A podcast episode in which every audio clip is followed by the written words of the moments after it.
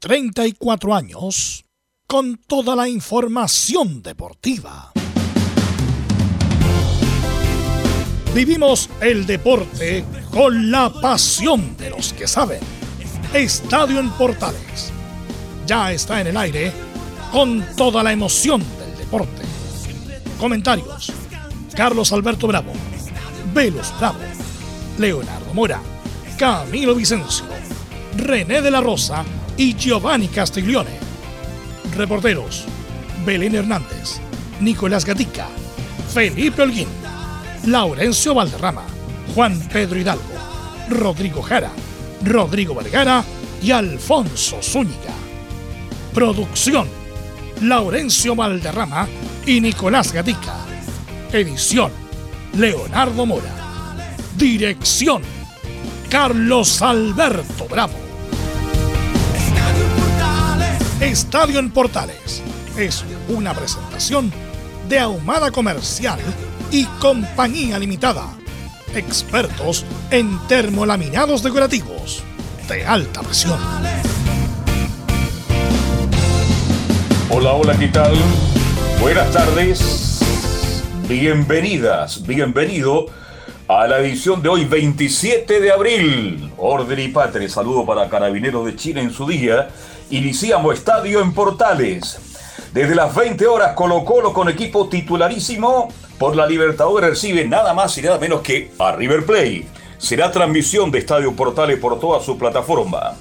A N F P ya iniciaron gestiones con abogados para revisar antecedente, todo por el lateral Byron Castillo, que tiene nacionalidad colombiana y juega por Ecuador. Su inscripción podría ser irregular. Jugó contra Chile y Chile podría tener los cinco puntos y llegar a veinticuatro. Soñar no cuesta nada. Empató Unión Española y desaprovechó la opción de ser puntero exclusivo del fútbol chileno. Vamos con saludo de inmediato.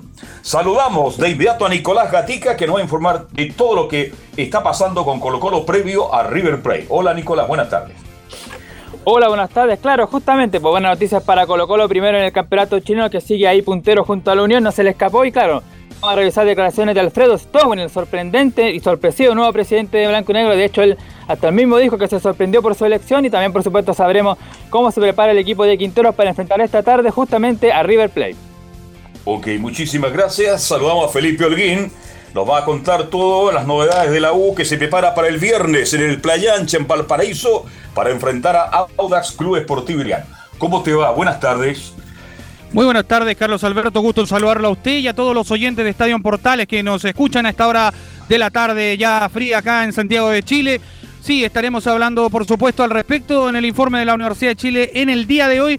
Eh, la U entrenó hoy por la mañana pensando en el duelo tan importante, tan trascendental ante el cuadro de Audax Esportivo Italiano. Por supuesto, tendremos declaraciones del jugador Bastián Tapia y también eh, varias novedades que va a preparar el técnico colombiano Santiago Escobar al respecto de este duelo. Esto y más en Estadio en Portales.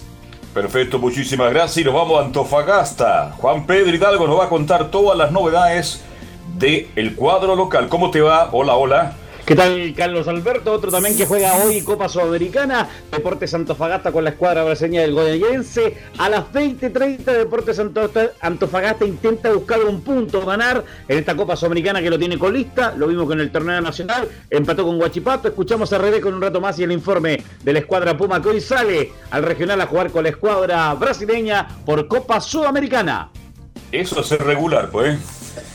Es último de los da- dos competentes. Belén Hernández, ¿cómo está usted? Muy buenas tardes. Novedades en Universidad Católica.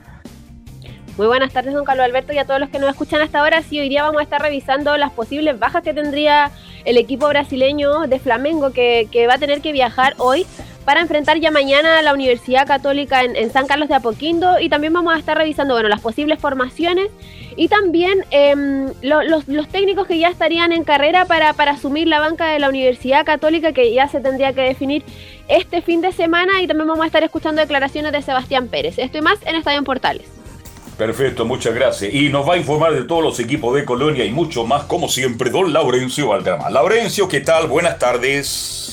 Muy buenas tardes para todos, don Carlos Alberto, y para todos quienes nos escuchan en detalle. En Portales Edición Central tendremos informe doble de las colonias. En primer término, lo que dejó el triunfo de la Unión Española, o sea, el empate de la Unión Española ante Cobresal, que le impidió acceder al liderato exclusivo, que lo comparte el liderato con Colo Colo, empate uno ante Cobresal. Tendremos las reacciones de César Bravo, el técnico del cuadro hispano. Y por cierto, un adelanto de las declaraciones de Juan José El Coto Rivera, que le bajó el perfil a la postergación del partido ante la U y espera poder vencer al cuadro azul. ¿Qué más? En Estadio en Portales. Perfecto, muchas gracias. Saludamos a nuestros estelares. Camilo Marcelo Vicencio Santelice, ¿cómo le va? Buenas tardes. Muy buenas tardes, Carlos, para usted y para todos los auditores de Estadio en Portales. Sí, ya en la previa estos compromisos importantes de Colo Colo con River y mañana la Católica con Flamengo de Brasil. Es verdad que tenemos hoy día también al profesor, al técnico nacional, don Giovanni Castiglione. Buenas tardes. Muy buenas tardes, Carlos. Buenas tardes a todo el equipo, a todos los oyentes de Estadio en Portales. Acá eh, ansioso por el partido de Colo Colo, por el partido de mañana de Católica. Así que veremos qué sucede con este resultado que puede ser marcar lo que va a ser el desarrollo final de, del grupo de Colo Colo, por lo menos hoy día, que juegan los dos punteros y los dos colistas. Así que eh, estamos atentos a todo. Perfecto, muchas gracias. Está por ahí el profesor René de la Rosa. Don René de la Rosa ya estará con nosotros. ¿Está René está o no? ¿René? ¿Está o no está? No está, bueno. No está. Sí, vamos a hablar. Ya co- estará. Ya, ya estará. Eh, bueno, quisiera saludar a un amigo que viene del extremo sur de Chile, que acaba de llegar, se vino a pie. Y está sí, con nosotros, pie. Cristian Tejo. ¿Cómo estás, Cristian? Buenas tardes. O, o, o te doy un treinta segundos. No, no, ah, ya. no tranquilo, tranquilo. Ah, ya. Ahí. Parece que el profesor Vicencio no me quiere sacar al aire. Yeah. Pero bueno, acá estamos. Hace tiempo que, que no estaba sentado acá, en el, en el panel.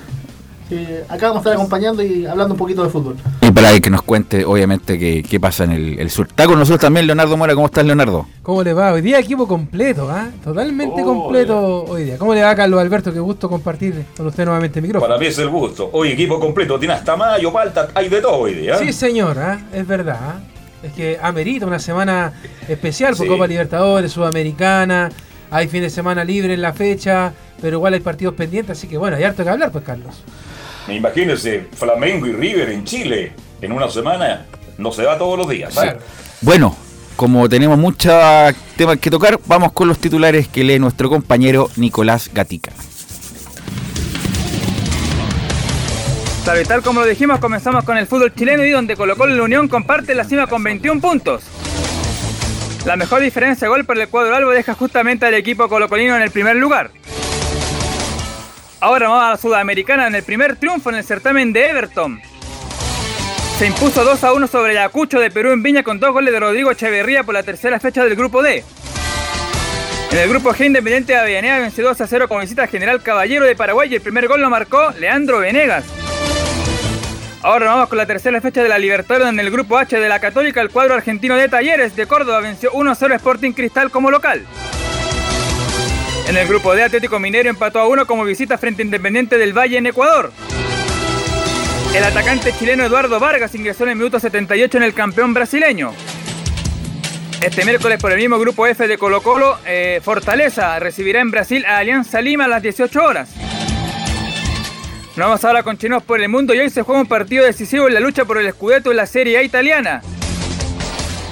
El Inter de Alexis Sánchez, que no contará con Arturo Vidal lesionado, enfrentará al Bologna de Gary Medel, que volverá antes de tiempo tras la rebaja en su castigo. El cuadro lombardo puede quedar como único líder si gana su partido pendiente, ya que sumaría setenta y cinco puntos y superaría al Milan, que tiene setenta y cuatro. Y obviamente no nos olvidamos de las semifinales ida de la Champions League, donde el City venció cuatro a tres a Real Madrid como local. Sí, bueno.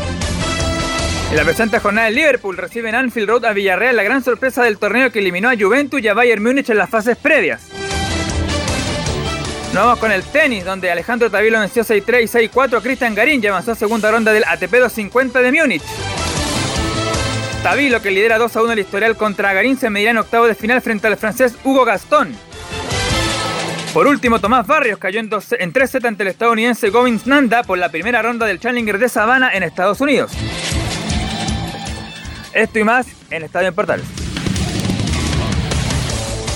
Ok, gracias Nicolás Gatica. Por supuesto, saludamos a Emilio Freise, que está a cargo de la puesta en el aire, como todo, como todos los días. Ahí, sí, ahí nos van a nos van a nuestros productores, nuestra red de productores, nos van a decir cuándo esté la, el invitado ya listo para conversar con él. ¿Cuántos hay para hoy día? ¿Cuántos productores? Hay tres o cuatro. Ah. Hay tres o cuatro productores que se están moviendo como locos. Eh, no soy yo y lo vamos a indicar, Velu, en cuanto esté el señor. Eh, Gota Oribe y Cáceres, gracias. Ok, sí, ahí fue ah, un. Ahí metió, metió jinetazo. El, el, el cuchufletazo de Laurencio. Es que, ¿sabes, sí. lo, ¿Sabes lo que pasa? Que hoy día, ya que estamos tirando jinetas, hay un director que es Carlos Alberto Bravo, un editor, quien habla, Leonardo Mora, subeditor Cristian Tejo y el productor al final, Laurencio Valderrama. Y el resto. Oye, no, antes de, claro. de qué comenzar. Equipo, qué lindo equipo. Claro. Sí, un aplauso por todos. Eh, antes de comenzar, eh, eh, un paréntesis, dos paréntesis. El primero, a pesar de lo vilipendiados que están, hoy día es el Día del Carabinero. Un abrazo sí, a todos señor. los carabineros a lo largo del país. Algunos, muchos hinchas del fútbol, del deporte, que de repente eh, están en sus ratitos libres a esta hora de colación y escuchan Estadio en Portales por ahí. Así que saludos a todo el cuerpo de carabineros en el día de hoy. Y el segundo. No. El nonagésimo ah. quinto aniversario de Carabineros de Chile, mi estimado Leonardo, que lo creó don Carlos Ibáñez del Campo. Gran sí, ceremonia con la presencia del presidente de la República en la Escuela de Carabineros. Justamente, y el segundo, que a lo mejor no es tan relevante, pero para nosotros como Estadio Portal y Portales Digital sí lo es, es a los diseñadores gráficos. Hoy día es el Día del Diseñador Gráfico. Aquellas personas que se dedican a hacer los afiches de los partidos que, que tenemos cada semana, de las transmisiones de la radio. Así que saludos a todos los diseñadores gráficos a lo largo del país también, que de hecho ahora que estamos en la era de la tecnología, Velus, muchachos, muy importante, mucho los afiches para, sí. para hacer los llamados. Así que para todos los diseñadores gráficos del país, un abrazo tremendo en esta jornada. De hecho, los de la los de Twitter, eh, que también también los de los programas de, de está importante, sí. todo también hay que agradecer a Claudio Quijada. Claudio Quijada, sí. Claudio Quijada, sí. Un personaje, un personaje, un hombre ya que lleva casado ya, ya como ocho meses casado y está hecho bolsa, no. Eh, bueno, eh, vamos. Está René, ¿eh? Está René, René, René de la Rosa, no. Ahí. Se le cayó la señal. Ahí. No está René. Bueno, el punto es que, como decíamos, eh, hay una jornada importante el día de hoy, después de una lluvia importante el día de ayer, si lo sabremos acá en Radio Portales, una, una lluvia importante. Eh, y se va a jugar el partido de hoy entre River y Colo Colo y River, que yo creo que obviamente es lo más importante. Incluso, bueno, la ciudad se va a ver congestionada, está Metallica también hoy día. De hecho, voy. Vaya Metallica. Voy a Metallica. Qué bueno, sí. qué bueno, qué bueno, bueno. Se le estaba sacando pica a Claudio justamente ya. hace un ratito. Metallica sí. y está el partido de River Plate. Sí. La cancha me imagino, me imagino muy, muy, muy húmeda, Giovanni, pero no creo que sea factor porque esa cancha tiene buen drenaje, Giovanni Castiglione. ¿Cómo estás? Muy bien, ¿y tú, Velus? Buenas tardes. Buen, buen drenaje, sí. Bueno, Sabio Monumental siempre ha tenido buen drenaje. No sé si desconozco si lo habrán tapado como lo tapaban antiguamente la cancha. Desco- yo creo que no. Que tenían Incluso se me recuerdo la lona. Me recuerdo que en Monumental, algunos partidos que había mucha lluvia, aparecía un helicóptero a correr la lluvia. No sé sí, si Carlos sí, se recuerda. Sí, sí. No creo que sea necesario esta vez. Pero cuando era mucho la lluvia, como una semana entera. Claro. Era diluvio. Eran era los diluvio. helicópteros los que trataban de secar. Y me claro, lo, que lo que pasa es que eh, aparecía tirada todo el agua hacia los lados. Lamentablemente, Giovanni, muchacho, eh, en la zona central de Chile ya ahora es anormal que llueva. Sí. Entonces, por lo tanto, eh, las canchas ya no están preparadas como antes para el tema de la lluvia, porque yo me imagino, me acuerdo de una de las últimas veces que, por ejemplo, el Monumental tuvieron que hacerle algo fue cuando se jugó un partido entre Colo Colo y la U. ¿Te acuerdas que pasaron un rodillo, que era como un rodillo que sacaba sí. el agua hacia los costados? Pero las canchas de la zona central no están como antes preparadas para la lluvia. Ayer, por ejemplo, se jugó un partido en Santa Laura. Y, es que esa cancha no, bueno. Y además había habido un concierto el fin de semana. Se notó lo del concierto. Claro, entonces no la, las canchas no están preparadas para eso ahora, porque como que lo, los cancheros como que, ah, ya va a caer un par de gotas nomás y listo, entonces, pero esperemos que la, la cancha del Monumental siempre ha recibido muy bien el tema de las... Y además no va a llover el horario del partido, así que no, daría... va a ser frío nomás. A ver, la última vez, eh, René de la Rosa, ¿cómo estás? Buenas tardes.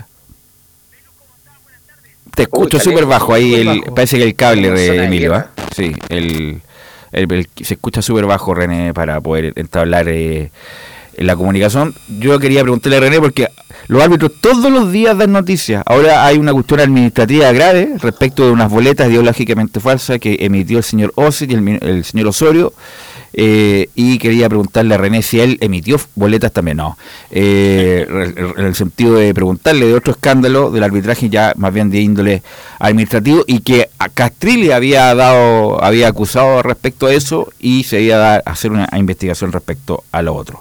Bueno, sigamos con el tema de River. eh, Carlos Alberto, eh, bueno, ¿cómo llega Colo Colo para enfrentar, insisto, independiente de estos dos problemas, dos fechas que tuvo irregular River Plate, pero es sin duda el mejor equipo de Sudamérica? ¿Cómo, cómo crees que lo va a enfrentar Colo Colo? Lo dije y lo reitero, están en Chile tal vez los dos mejores equipos de Sudamérica esta semana, River Plate y Flamengo. Ahora River Plate, claro, alguno porque no, no, no, no. River Plate en Copa Libertadores es otro equipo, tiene calidad, tiene jerarquía. Y en cuanto a Colo Colo, creo que juega con lo mejor que tiene, definitivamente con lo mejor que tiene, con equipo titular. La única duda sería si es Trasaldía por amor. Ahora Colo Colo está pasando por un gran momento y creo que va a ser rival de cuidado para River Plate. Mire lo que digo, porque hay que ser respetuoso. River hoy día es el mejor equipo para mí de Sudamérica. Es un rival duro, complicado, difícil, pero Colo Colo está pasando por un gran momento. Y con esta presencia de cuarenta y cinco mil espectadores, creo que Colo Colo esta noche puede ser un rival de cuidado para River, y no me extrañaría que sacar un buen resultado. ¿Y qué es un buen resultado? Obvio ganar, pero de empatar tampoco sería malo, porque creo que aquí Colo Colo se está jugando la opción, le pregunto al panel, a ti Velus, la opción de pasar a la otra fase de la Copa Libertadores de América. Ahora sí, a ver, René, ¿cómo estás, René? ¿René de la Rosa? No, estamos haciendo el loco, pero... Eh, Cristantejo, usted no, me quería decir algo. Sí, respecto a lo que eh, podría hacer River, eh, uno de los hombres determinantes, y yo creo que es de conocimiento de todos, Julián Álvarez, De, de River Plate. Ahora, ¿cómo va, va a reaccionar la defensa de Colo Colo? ¿Cómo se va a parar para, para, para el partido? Veía también una, una crónica también de, de, de la prensa argentina acerca de, de Solari, que es un jugador que estuvo en... Se probó en River, no sabía. Sí. Claro, y toda la familia, de hecho, mm. son hinchas de River. Por eso, y ahora viene como esta revancha que, que tendría Solari. Claro, además hay un tema ahí eh, importante que me llama la atención un poquito en Colo Colo.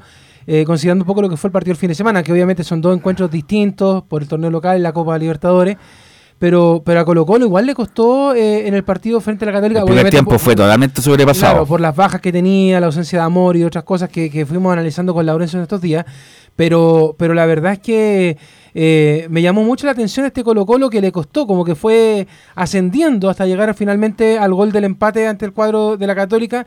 Y quizás cuál va a ser la forma en que se va a plantear Quintero del partido esta jornada, justamente si va a ser de jugar de un equipo de chico a grande, de igual a igual, si es que va a ir con toda la presión inmediatamente comenzando el duelo, o ese. Va a poner la presión alta en el segundo tiempo tomándole la mano después a un River Plate que justamente con estos nombres que nombraba Cristian eh, le vaya a proponer. O sea, esas yo creo que son detalles importantes para ver lo que va a pasar esta noche ahora, en el documental. Ahora, ¿cuál va a ser el, el parámetro que uno puede tener para analizar un partido que puede ser de, de Colo-Colo? El partido con Fortaleza, el partido con Alianza Lima, los dos jugaron con los mismos. Ninguno es parámetro. Por eso, ninguno, ninguno es parámetro. Ninguno, ninguno, ninguno ha sido igual. Ninguno, ninguno ha sido igual. No, porque el rival tampoco es tampoco, distinto. Sí. Hoy día tenemos un rival que juega muy bien a la pelota, que creo, como lo dice Carlos, tiene lejos de, si no el mejor, de los mejores fútbol de Sudamérica en toque, en velocidad, cuando jugador, dinámica. Cuando tiene un jugador tienen como relevarlo, con la lesión igual vienen con bajas, pero el fútbol que hace River, si llega a hacer su fútbol, Colo Colo la tiene muy complicada y tiene que hacer un partido prácticamente perfecto que el profe Quintero, me imagino, lo tiene estudiado en todos lados. La pregunta es, Giovanni, como decía Leonardo Mora, porque si Colo Colo le da espacio a River Plate, fuiste, ¿eh? Fuiste, entonces claro, lo sale a buscar. Tiene que jugar un partido perfecto. Pero no, está bien, pero eso es muy genérico. Pero el punto es, lo sale a buscar Colo Colo, lo aprieta en mitad de cancha, tres cuartos, lo espera atrás. ¿Cómo, lo, cómo, qué sería lo mejor? Estudiarlo al principio, a ver cómo lo va a atacar River, cómo lo va a tomar, y los primeros quince tomarle la mano un poquito y agarrar al mediocampo, sobre todo, que el mediocampo de River cuando tiene la pelota, muy difícil quitársela. Ahí mitad de cancha tendría que, que tener que ir a presionar porque si no... Tres cuartos canchas atrás, cancha. sí, sí, sí. Y no es parámetro, regalarse no es parámetro en... el partido del fin de semana que no. empató, no es nada. Esto es Copa Libertadores y River lo tiene clarísimo lo que es la Libertadores. Y además, claro, pero que, lo que pasa, Giovanni, es que es cómo está reaccionando sí. Colo Colo en general. O sea, si es que este Colo Colo le da la, el suficiente de benzina como para poder pelearle un partido a River, porque como que insisto, en el torneo local incluso ya lo vi un poquito más apretado a este Colo Colo, más tenso. Entonces, como dice Velos, puede ser un equipo que salga a esperar, un equipo que salga a proponer, y si sale a proponer y quiere ser protagonista, tiene que saber que se está enfrentando, como decía Velos, al mejor equipo de Sudamérica. Entonces, en cinco minutos River Plate lo puede liquidar, como también Colo Colo puede aprovechar y marcar. Por eso el punto es que es importante si está Saldivia y Amor, porque Amor viene con ritmo, viene con ritmo. Entonces, te encuentras con Julián Álvarez, diecinueve años, veinte años, que se va al Manchester City ahora en junio. Te lo encuentras mano a mano, a Saldivia le hace un nudo, le hace una canasta. Entonces es distinto si lo encuentra Amor, que viene con ritmo, es un hombre de envergadura, Camilo. Es distinto si juega uno u otro y puede hacer la diferencia. Sí, Amor con Falcón, entonces tendría que ser ahí como la, la, la, la dupla para, para contener justamente esto. O, o intentar sea, está, está cont- diciendo ¿sí? una, una defensa que le dé la bienvenida. La bienvenida, exactamente. Sí, sí, así sí. que por eso... Eh, o no, sea, que estás, no, Velus, Amor es fundamental. Sí. Más que Saldivia, obviamente Saldivia y Falcón, dependiente de quién sea. Amor es fundamental, ha sido el, se puede decir el caudillo, como se dice en este Colo Colo, además que el renacer de Colo Colo, y ha andado bien y se afirma y se afirma la defensa y se nota cuando está Amor por el juego aéreo, por la presencia. Oye, además, entonces, a, agregar Giovanni que el tema de Falcón, por ejemplo, eh, ya no puede seguir haciendo esos shows que está haciendo en los partidos. No, el Libertadores, ¿eh? O sea, no se los compran aparte. Claro, por, y por lo mismo, porque el, el argentino incluso es mucho más astuto que, que el fútbol chileno. Entonces, eh, yo quiero, eh, aprovechando que estamos acá en la tribuna del programa, Eh, decirle, a, decirle a Falcón que se que tiene que preocuparse de lo que va a pasar en la cancha y no de no de el juego sucio, Laurencio. Está eh, al aire Gustavo Grillo Vizca y se ocupa para ustedes. Ok, estamos con un jugador muy destacado en el fútbol chileno, Santiago Morning y Colo Colo, que nos va a ilustrar respecto de lo que puede hacer Colo Colo el día de hoy. También, pues, Unión Española. Fernández Vial, Gustavo el Grillo Vizca y Secú, ¿cómo estás? Gustavo te saluda, Estadio en Portales.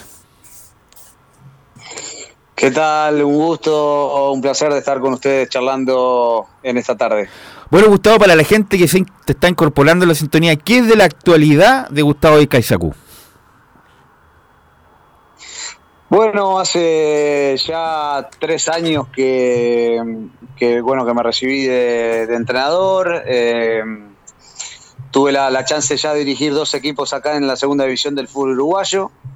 Y bueno, y en este momento esperando, esperando alguna chance, alguna oportunidad. Eh, han surgido algunas cosas, pero no nada que nos haya llamado la atención. Y, y bueno, esperando que, que realmente pueda llegar algún proyecto y alguna cosa linda para seguir creciendo en esta etapa como entrenador. ¿Y cómo te fue en esos dos equipos, Gustavo, esos dos equipos uruguayos? Bueno, a ver... Eh, Si lo, lo, lo evaluamos solo por el hecho de los objetivos eh, que eran obviamente el, el ascenso, eh, en el primero en Villa Teresa un equipo obviamente muy pequeño con un presupuesto realmente eh, demasiado bajo para la, para la divisional, y estuvimos prácticamente eh, de las veintidós fechas diecinueve dentro de los playoffs eh, y, siendo, y haciendo un muy buen campeonato, siendo competitivos. Terminamos en la sexta ubicación, eh, que eso para el club era un logro bastante importante por todo lo que obviamente comentaba anteriormente, que era el tema económico. Eh, y al siguiente año estuvimos en Racing, un equipo obviamente con otras aspiraciones, eh, con, con otro eh, objetivo claro que era el, el ascenso. Tuvimos nueve partidos, en el cual de los nueve eh, perdimos, perdimos dos. Ganamos cuatro y bueno, y empatamos los tres restantes, y ahí bueno, el presidente en su momento tomó la decisión de, de sacarnos en una buena posición. Eh, estábamos todavía en, en, en zona de playoff, estábamos terceros eh, en el campeonato, y, y bueno, eh, a veces las decisiones que toman los, los dirigentes hay que respetarlas. Creo que no fue justa en ese momento, y, y nada, a partir de ahí obviamente esperando alguna otra chance. Bueno, y la idea tuya es, es, me imagino, si sale una oferta de Chile o de cualquier otro país, tomar la, la, la oportunidad, no solamente esperar un, algún club de primera en Uruguay. Sí, yo estoy abierto, obviamente, a, a, a cualquier, digamos, mercado, siempre y cuando sea, sea seductor, sea importante y, y yo vea un crecimiento o una proyección en, en mi carrera, ¿no? Obviamente que tanto en Uruguay como, como Chile, que yo siempre digo que es mi segunda casa... Eh, es uno de los objetivos poder llegar en, en algún momento a, a Chile, ¿no? A poder dirigir, a poder hacer carrera como lo hice como jugador. Así que bueno, ojalá que el día que, que tenga la chance, estar preparado, estar listo y, y bueno, y, y aprovecharla, ¿no? Gustavo, ¿cómo te va? Buenas tardes, te saluda Leo Mora por acá. El año pasado, en plena crisis de Colo Colo, Incluso tu nombre sonó en la tienda del cacique. ¿Qué tan cierta fue esa chance de que tú pudieses llegar en ese momento a Colo Colo y cómo has visto también al equipo en este tiempo? Bueno, lo, lo primero, la verdad que no nunca tuve conocimiento que se haya manejado mi nombre para, para, para el equipo, para Colo Colo. Eh, obviamente, si pasó y, y salió, obviamente orgulloso y... y recontra agradecido de las personas que hayan pensado en mí en ese momento, pero pero bueno, yo creo que, que necesito todavía para llegar a ese tipo de, de equipos eh, unos, unos, unos unas pruebas antes, unos, pre, unos unos unos pasos antes y obviamente una experiencia mayor para, porque siempre digo lo mismo, que esos equipos uno tiene que llegar y tratar de errar lo menos posible porque no te perdonan. Entonces eh, yo creo que la etapa de, de entrenador es como la del jugador. Vos vas cometiendo errores capaz que en, que en, otros, en otros lugares, en, en el Babi, en las juveniles, eh, y después cuando llegas a primera tratar de cometer los menos errores posible. Y, y bueno, como entrenador creo que lo mismo, uno está aprendiendo, se está formando, obviamente uno aprende todos los días y, y la verdad que, que obviamente el llegar a Chile y, y en algún momento de mi etapa y de mi vida poder dirigir Colo Colo sería, sería un sueño muy, muy lindo de poder hacerlo, así que eh, ojalá que algún día se me pueda dar. Y con respecto al, al equipo, oh, se sufrió mucho, creo que se sufrió mucho el año pasado, por lo menos yo a la distancia, el tema de la, de la pelea del descenso, del descenso fue, fue complicado. Eh, la verdad que era, era triste ver a Colo Colo en esa, en esa posición, en esa situación. Pero bueno, por suerte creo que, que pasó ese partido tan difícil que era para los jugadores eh, de pelear el, el, el único partido por el descenso, y yo creo que Colo Colo nunca más va, o no debería pasar nunca más por una situación de esa, ¿no? Siendo un equipo tan grande ahí en, en Chile. Bueno, justamente dejaste muy buena impresión, me acuerdo perfecto, Gustavo, cuando llegaste a Santiago Morning, que tu, tu irrupción fue explosiva. No sé, insisto, la cantidad de goles impresionante de Santiago Morning. ¿Qué recuerdos tienes de esa época, de Santiago Morning, donde fuiste una figura importante, estelar, diría yo? Sí, a mí no me gusta tampoco dejar de... A ver, a mí el primer equipo que me abre las puertas en Chile es Fernández Vial, en, en Concepción. Eh, tuve la En el año dos mil tuve la suerte de, de ser goleador de campeonato, tuvimos hasta la última fecha peleando el ascenso, eh, y siempre voy a estar muy agradecido a Fernández Vial porque me dio la, la posibilidad, obviamente, de, de llegar a Chile como jugador. Después eso me permitió, como bien decís, eh, llegar a un equipo de la capital, a, a Santiago Morning, con, con bueno, con, con un equipo capaz que, que no de tanto presupuesto, pero que se había, se había armado un buen cuadro. Eh, al principio los resultados no se nos daban, después emparejamos un poco y bueno, estuvimos peleando el, el descenso prácticamente todo el año y, y se daba una circunstancia rara porque el equipo estaba peleando el descenso y yo estaba peleando la tabla de goleadores con, con Tapia, que, que fue algo... algo raro, ¿no? Porque porque era era curioso esa situación, pero pero bueno, obviamente en lo colectivo nos salvamos en la última fecha y fue algo importante para el club, y en lo individual también fue un año muy bueno porque terminé primero con Tapia en, en, en la clasificación de goleo, ¿no? Mira, justamente un compañero, dame un segundo, justamente un compañero de esa época, Gustavo, te quiere saludar, eh, Giovanni. Gustavo, te saluda Giovanni Castiglione, ¿cómo estás? Tanto tiempo, grillito. ¿Qué pasa, Giovanni? ¿Cómo andas? Fenómeno. Qué gusto escucharte. Igual, el gusto es mío, Grito. Bueno, hablamos, hablamos siempre, pero te saludo y aprovecho de, de preguntarte por Copa Libertadores hoy día, que Colo Colo juega un tremendo partido durísimo contra River. Tú que tienes experiencia, sobre todo en Colo Colo, en Copa Libertadores también la jugaste, Sudamericana. ¿Qué necesita Colo Colo para poder pasar este River y sacar los puntos y dejarlo en casa para este día?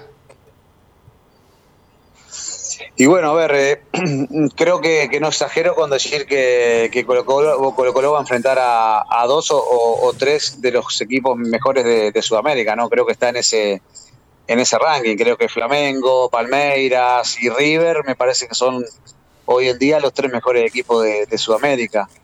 Y siempre enfrentar ese tipo de rivales lleva obviamente a una motivación extra, me imagino el Monumental lleno. Eh, y eso obviamente lleva a que el jugador se motive al cien por ciento, eh, que, que bueno, que saque una fuerza y un espíritu mucho mayor a, a lo que puede pasar en cualquier otro partido, y que va a ser un lindo partido más que nada porque creo que el que gane prácticamente va a estar clasificado, Y el que pierda, si bien no, no es un golpe muy duro porque va a seguir y va a continuar segundo en el grupo, pero eh, va a quedar ya un poquito relegado con respecto a, a la primera posición. Entonces creo que es una linda oportunidad para demostrar Colo Colo que está pasando por un gran momento, que por algo va primero en el en el campeonato local y que bueno también por algo va primero en el en la fase de grupo. Así que ojalá Dios quiera que sea un gran partido, que, que pueda ganar, que pueda sumar tres puntos Colo Colo y quedar nuevamente solo en la, en la primera posición del, del grupo, ¿no? Carlos Alberto. Le quiero hacer, ¿qué tal? ¿Cómo está Gustavo Brillo, Javier Vizcaizacú?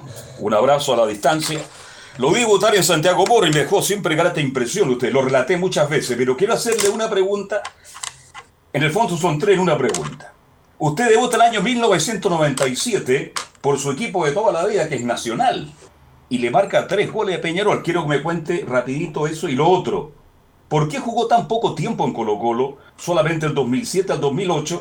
Y lo último, Gustavo, con todo respeto, siempre se le criticó el sobrepeso, pero usted en la cancha mostraba que era un jugador rápido, técnico y veloz. Un agrado escucharlo, de verdad. Bueno, eh, primero que nada, un saludo. Eh, a ver, eh, vamos por partes. Eh, el debut mío no fue con Nacional en el noventa y siete. Yo debuté con Defensor Sporting, que fue el club de... de donde yo me crié, donde yo nací futbolísticamente y donde hice todas las juveniles y todas las inferiores. Después tuve la chance, obviamente, de jugar en Nacional en el dos mil nueve, que fue donde tuve la también la fortuna de poder convertir tres goles en un clásico y quedar en la historia de, del fútbol uruguayo y obviamente de Nacional por, por ese logro y, y bueno, y también porque se ganó, y eso siempre es importante, ¿no? Más acá los clásicos como se viene en Uruguay. Después la segunda eh, era... Eh, Colo que... Colo, ¿por qué jugó tan poco tiempo en Colo Colo? Ah, bueno, Colo Colo llegué un año después de haber pasado por el fútbol mexicano. Eh, cuando yo estaba en el Atlante fui al draft. Y bueno, en el draft en México, cuando vas como jugador libre, no tenés chance de que te contrate nadie por, por el tema de, de lo que era el pacto de caballeros que, que se maneja mucho en el fútbol mexicano. Y bueno, yo fui confiado al draft. Eh, diciendo que, bueno, jugador libre, había hecho setenta goles en el fútbol mexicano en tres años, me imaginé que iba a tener las ofertas de, de, los, de los equipos para poder contratarme, y resulta que no me contrató nadie, y bueno, a partir de ahí, mi representante en ese momento, que era Washington Castro, eh, mm. eh, habla con el, con el Vichy Borgi, y, y bueno, y el Vichy obviamente cuando me nombró, le dijo que me gustaría tenerme, me trajo a, al club, y... Y bueno, y jugué un año porque después al, al, al término de, de mi contrato, eh, Colo Colo no, en su momento no hizo, digamos, la opción de, de compra y, y bueno, vino Necaxa y, y compró mi ficha, me hizo un contrato a tres años y eso me permitió volver al fútbol mexicano. Y con respecto al, al, al tema de, digamos, de, de mi físico, Sobre obviamente mes. siempre mm. tuve que... que lidiar un poco con, con, con todo eso, eh, muchas veces injustificado porque el que me conocía eh, sabía que, que mi físico era así, pero bueno, obviamente muchas veces no era estético para, para, para muchas personas, pero bueno, como bien decís, después eh, uno entraba a la cancha y, y, la, y la metía adentro. Yo me podía defender, digamos. La yo, podía fenómeno, la yo podía, digamos, eh, doblar la muñeca a mi favor, ¿no? Que era dentro de la cancha. Bueno, eh, mira, de Antofagasta, a ver si está Juan Pedro Hidalgo, porque hay mucho interés respecto a un rumor que está circulando en Antofagasta que quieren contactar a Gustavo Vizcaizacú. Juan Pedro Hidalgo, ¿estás por ahí o no? Sí, ¿qué tal, Gustavo? Un abrazo tremendo desde Antofagasta. Sonaba su nombre acá en la lista, en la terna que tiene el dueño presidente, don Jorge Sánchez, para que usted podría llegar a la banca del C D A, considerando la salida de Tolizano, Eh, el interinato de Rebeco y que se dé hasta colista en el torneo nacional como también en la Copa Sudamericana que hoy juega. Eh, no sé si usted le llegaron los rumores, si le llegó la oferta para también eh, ser alternativa en la banca de Deportes Antofagasta. Gusto saludarlo. ¿Qué tal? Un gusto, un placer.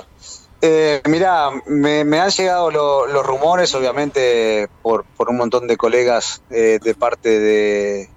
de ahí de Chile, eh, pero hasta el momento conmigo de Antofagasta no, no se ha comunicado nadie. Obviamente que, que sería un paso muy importante en mi carrera, que obviamente, eh, como lo dije anteriormente, llegar a Chile en algún momento es uno de los objetivos que tengo como, como entrenador, pero bueno, la realidad es que hasta el día de hoy no...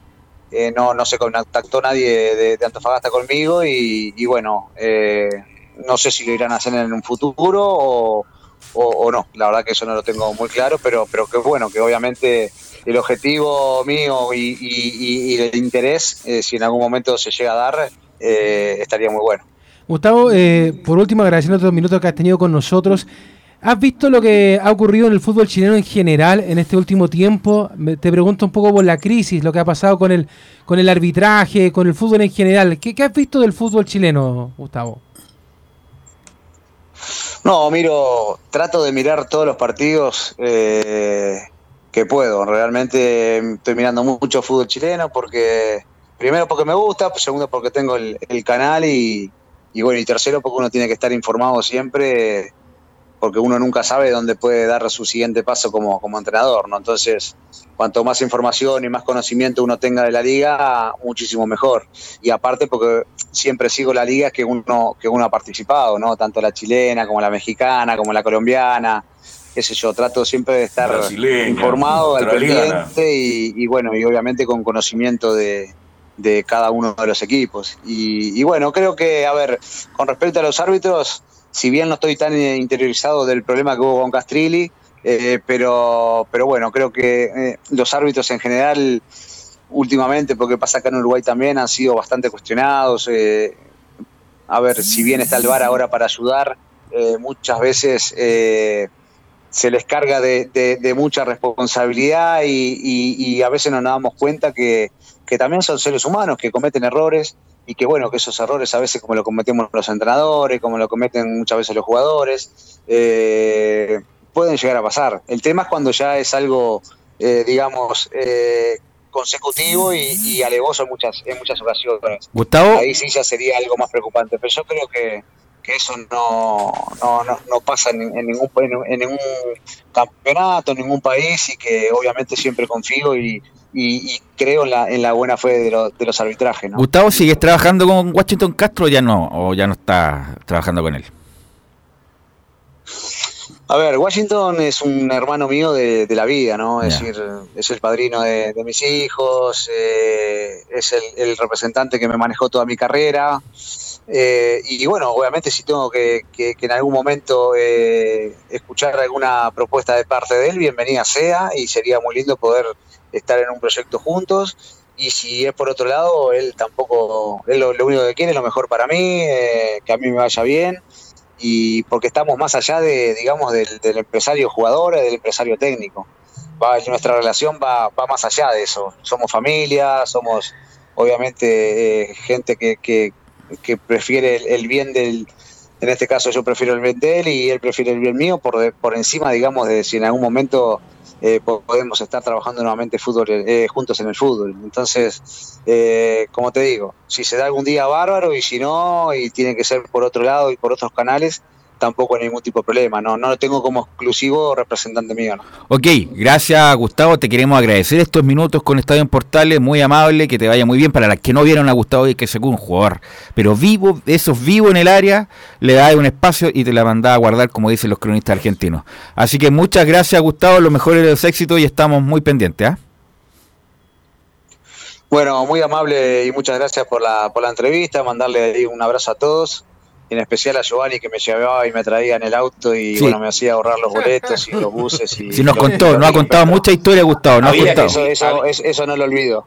Grillito, había que cuidarte, si era el que nos salvaba el fin de semana. O sea, claro. Había que llevarte peinarla. Así que sí, pues había, había que peinarlo, hacerle cariño, claro. y, y meter en el auto. Le llevábamos escuchando su música. Él elegía la música, él elegía todo, así que una maravilla, lo teníamos. ¿Y qué no, música era? Podía, ¿qué escuchaba el Grillo, Giovanni? Harto Los Fatales. Ah. Es de los nuestros, entonces. Algo más que dijo, ¿no? Los Fatales. Eh, un ah, crack, un crack, ¿no? Giovanni, un crack. Sí. La verdad que lo recuerdo con mucho cariño a él y a toda su familia, que también nos recibía muchas veces en, en su casa y nos abrieron las puertas. Y la verdad que para, para uno que recién llegaba o era el segundo año recién y, y a veces estamos hasta, hasta solos con Sebastián López también en su momento. Y bueno, nos abrieron la puerta de su casa y nos hacían como pasar en familia, que realmente lo sentíamos así. Así que muchas gracias por todo. Gracias, gracias Gustavo, gracias por la nota, gracias a todos los que participaron. Vamos a ir a la pausa, Emilio, y volvemos con Colo Colo, con la Católica, con la U, con la Antofagasta, con todo.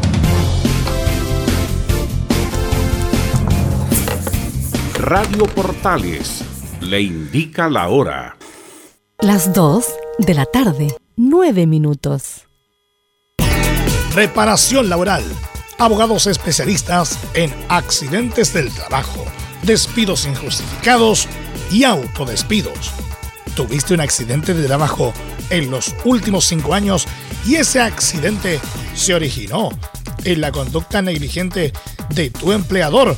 Es muy probable que tengas derecho a obtener una indemnización por los daños causados. Consulta gratis. Reparación laboral. Profesionales dedicados a entregar asesorías en temas relacionados con todo tipo de accidentes laborales en todo Chile, de Arica a Punta Arenas. doble u doble u doble u punto reparación laboral punto c l. ¿Quieres tener lo mejor y sin pagar de más? Las mejores series de televisión, los mejores eventos deportivos, equipo transportable, películas y series veinticuatro siete. Transforma tu T V a Smart T V. Llama al nueve siete tres, siete uno ocho nueve ocho nueve. Twitter, arroba Panchops. Visita doble u doble u doble u punto radiosport punto c l, el sitio web de la Deportiva de Chile. Programas, noticias, entrevistas y reportajes, podcast, radio online y mucho más. Todo lo que pasa en todos los deportes lo encuentras en doble u doble u doble u punto radiosport punto c l. La Deportiva de Chile en Internet. Termolaminados de León. Tecnología alemana de última generación. Casa Matriz, Avenida La Serena setecientos setenta y seis, Recoleta. Fono veintidós seiscientos veintidós cincuenta y seis setenta y seis. Termolaminados de León. Desde todo Chile. Desde todo Chile. Y para todo Chile. Y para todo Chile. Portales Digital está en todas partes. doble u doble u doble u punto radioportales punto c l. Entre Marco Grande y Marco Chico, media vuelta y vuelta completa. Escuchas Estadio en Portales en su edición central. La primera de Chile, uniendo al país de norte a sur. catorce horas con once minutos, catorce horas con once minutos. Saludamos por supuesto a Reparación Laboral, Reparación Laboral, profesionales dedicados a entregar asesorías en temas relacionados con todo tipo de accidentes laborales. Consulta gratis en todo Chile en reparación laboral punto c l, porque reparación laboral punto c l es tu mejor respuesta. Bueno, eh, hoy día a contar de las diecinueve horas. Estuvimos negociando toda la semana para que Fútbol del Gomá entregara el espacio. Programa complejo ese. Sí, programa complejo, más, ¿no? Sí. Pero bueno, lo entregó el espacio y vamos a ir con la co- un poco, sí, ah. sí, con la cobertura, con la cobertura total, total del uno. No, por ese otro lado. Diré yo, no, la cobertura total, yo creo, del partido más importante de este semestre, por lo menos. Es River Plate con Colo Colo y por supuesto hacer la cobertura total de Estadio en Portales. Y que nos va a informar de la actualidad de Colo Colo, como ustedes bien saben, amigos auditores, es Nicolás Gatica. ¿Qué nos puede informar, Nicolás? Sí, buenas tardes nuevamente. Vamos a partir, por supuesto, con lo, lo que se dio ayer. Primero, por parte, claro, la, la confirmación después de horas de la tarde del nuevo presidente de Colo Colo, el señor Alfredo Stone, y Ángel Maulén, que va a ser el, el vicepresidente. Todos tienen que ver con el bloque vial, así que ahí ellos son los que se van a hacer cargo de Colo Colo de aquí por lo menos hasta un año más, hasta que, bueno, hay que ver próximo año nuevamente lo que va a pasar, pero por el momento, por un año están asegurados Alfredo Stone y el resto de la plana ahí de Blanco y Negro va a ser el lado de Leonidas Vial. El lado del bloque Moza se quedó sin ningún, eh, digamos, representante dentro de ahí, pero obviamente igual sigue en el directorio de Blanco y Negro. Y obviamente vamos a escuchar algunas declaraciones que dejó el nuevo presidente de Colo Colo, pero igual como adelanto, bueno, decir que obviamente lo tomó por sorpresa esta, esta elección, que también habla del, del proyecto estadio, también dice que los hinchas van a ser prioridad y los funcionarios, obviamente. Y acá vamos a escuchar una porque ahí para, para que se comenta ahí con atención un palo que le da también a a Edmundo Valladares y a la gente del Club Social. Y vamos de inmediato al grano, como se dice. Escuchemos la número tres del Alfredo Stone, que dice aquí claramente: los logros de Colo Colo fueron de todos, no solo del Club Social. Un pequeño alcance que no tiene ningún sentido de crítica, porque se dice de que Colo Colo el último año lo hizo muy bien y efectivamente ha tenido un periodo en que ha mejorado sustancialmente en lo deportivo, se ha ordenado, se han ordenado las finanzas, siendo todavía bien estrechas, Pero yo diría que el, el, el error quizás en ese titular, y, y fue por eso que buscábamos esta cosa, es de que no es solo el club social quien lo logró esto.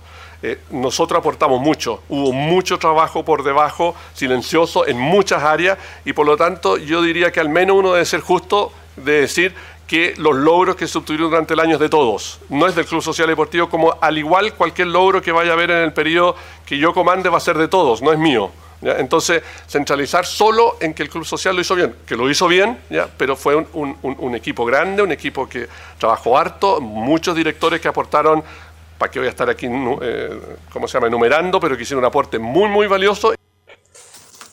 Zona. Sí, mira, eh, yo no, no, me, no me quiero carrilar con el apellido del, del presidente, no, de, claro, pero, pero una cosa que hay que hay que decirle a él es que más allá de que los logros fueron de, de toda la concesionaria, la llegada de Valladares a Colo Colo igual fue un lavado de imagen a calmó, Colo Colo. Calmó las aguas. Justamente, o sea, eh, no se puede negar de que si hubiese sido otro presidente de la línea de Blanco y Negro en general, no, más allá del bloque de, Mosa, claro, del bloque Mosa, de Vial, del bloque que sea, lo hubiera hecho muy mal a Colo Colo, porque Colo Colo estaba en una crisis.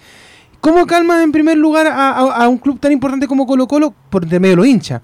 ¿Cómo calmaste a los hinchas? Pusiste a alguien del club social, que quizás es, es mucho más cercano al público albo que lo que es Blanco y Negro. Por lo tanto, eh, cuando el presidente nuevo ahora dice que, que obviamente es un trabajo de todos, sí, está bien, pero obviamente no se le puede desconocer a Valladares el trabajo que hizo de ordenar la casa, de calmar las aguas, de poner cabeza fría, de que llegara Quinteros, por ejemplo, a, a, a Colo Colo, porque el Club Social siempre presionaba un poco en eso, en tratar de ordenar las cosas. Pero el punto, Leo, es que bien. No es exclusividad de él. Lo mismo, por claro, ejemplo, pero, acá. Pero que, Valladares, pero, pero, pero lo, que Valladares nunca se atribuyó de que él lo haya hecho. Pero en el sentido que quedó la imagen que, como eran del Club Social, bueno, estos mejoraron, estos acá, por favor, no los saquen, que ellos son la imagen, qué sé yo. Siempre es como en las, en la, no sé, en las relaciones corporativas, los que tienen como mayor sería, sería notoriedad se llevan los aplausos, pero hay mucho trabajo por debajo y que tiene razón. Lo que pasa es que estos muchachos, tanto de Vial como de Mosa, tienen mala fama, entonces ojalá que pero ni que, siquiera se aparezcan, pero, que, pero igual intervinieron Velus, para el éxito de esto. La, Camilo. Pero si lo hubiera, si hubieran puesto un representante, por ejemplo, del lado de Mosa, que hubiera sido un, poco, un estilo un poco de, diferente a Mosa, y le hubiera ido bien a Colo Colo, ahí no se hubiera hablado del, del Club Social y Deportivo. Así es, justamente. Pero, pero mira, como en algún momento le fue bien a Ruiz Tagle, tampoco lo, lo decían Carlos Alberto. Claro. Sí, Carlos. No, no, no. Eh, yo creo que cuando, lo, cuando uno tiene éxito en la vida, eh, eh, eh, todo, Estadio Portales, somos todos. Claro. Todos cumplen una función, todos cumplen una labor. Entonces yo creo que en el caso de Colo Colo, claro, estoy de acuerdo contigo, Leonardo, mejoró la imagen, porque la imagen de Mosa, perdóneme, es una muy mala imagen. Y, Mo- y Valladares, como está muy cerca del Club Social, es un hombre que le gusta el fútbol, es colocolino de toda la vida, llegó a ese éxito. Pero el éxito pasa ¿por qué? Porque también la concesionaria dijo, bueno, aquí están los vinos, aquí están las platas, hay que traer un central, llegó un central, hay que traer amor, trajeron amor, hay que traer a Lucero, trajeron a Lucero. Entonces yo creo que en el fondo todos de una u otra manera aportaron para que hoy día Carlos, el éxito de Colo Colo sea interesante. Te escucho, Giovanni Castiglione. Lo que hizo la dirigencia de Colo Colo, sin dar nombre, fue hacerle caso al entrenador, y por eso Colo Colo está logrando lo que está logrando en cancha. Trajeron lo que puesto que pedía el entrenador, no digo jugadores, porque siempre trajeron segunda, tercera línea, se puede decir, pero le hicieron caso a las falencias que el entrenador veía, y creo que Colo Colo, por, eso, por ese mismo trabajo que hizo de traer lo que el profe pedía, creo que Colo Colo se está catapultando a la puntero del torneo, peleando el torneo nacional, peleando la grupo de Copa Libertadores, porque obviamente van cumpliendo las falencias, cosas que no pasan en otro equipo. Pero, pero mira, esa esa mala fama de la que hablaba Velus hace un rato, por ejemplo, la tienen ellos mismos. El presidente ahora, actual de Colo Colo, en algún momento fue denunciado por tener negocios propios en, en Colo Colo, enfrentó una querella eh, donde se le acusó de delito de omisión dolosa y negociación incompatible. ¿Y en qué quedó eso? Eh, y también eh, al señor Maulén, que sí. está como ese vicepresidente, sí. Sí. Eh, fue condenado a tres años de libertad vigilada por soborno y lavado de activos. Entonces la mala fama Que, que tienen estas personas no es que se la inventen los medios, eh, es una ah, no, no, son sí, situaciones no de ellos. Entonces, por ejemplo, yo les pregunto, cuando Colo Colo quiera negociar con no jugadores y le pregunten, bueno, ¿y quiénes son los que están dirigiendo a Colo Colo? ¿Cómo voy a negociar con una persona que ha cometido dolo? Entonces, lo que pasa es que es complejo, era ¿eh? algo parecido a lo que pasa en la convención, al respecto del derecho de la sindicalización. Sindicaliz- sindicalización. El punto es, es que que ahora los sindicatos van a tener voz y voto, van a poder dirigir la empresa. En el sentido, entonces, Colo Colo, lo Moza, Indial ponen la plata y los que lo dirigen son otros. Entonces, eh, tienen que ver con una cuestión de esa. En el sentido, está bien, hácelo muy bien. Lo, Oye, pero estos muchachos que no ponen un peso, entre comillas, están dirigiendo el club, que quiero dirigirlo yo. ¿Te puede gustar o no? Pero así es la cuestión. Por los controladores, la mayoría de los controladores ponen a su representante para que eh, gestionen, claro, pero, pero, que gestionen ejemplo, la, el, el asunto. Pero, por ejemplo, si tú fueras controlador y vas a poner una persona...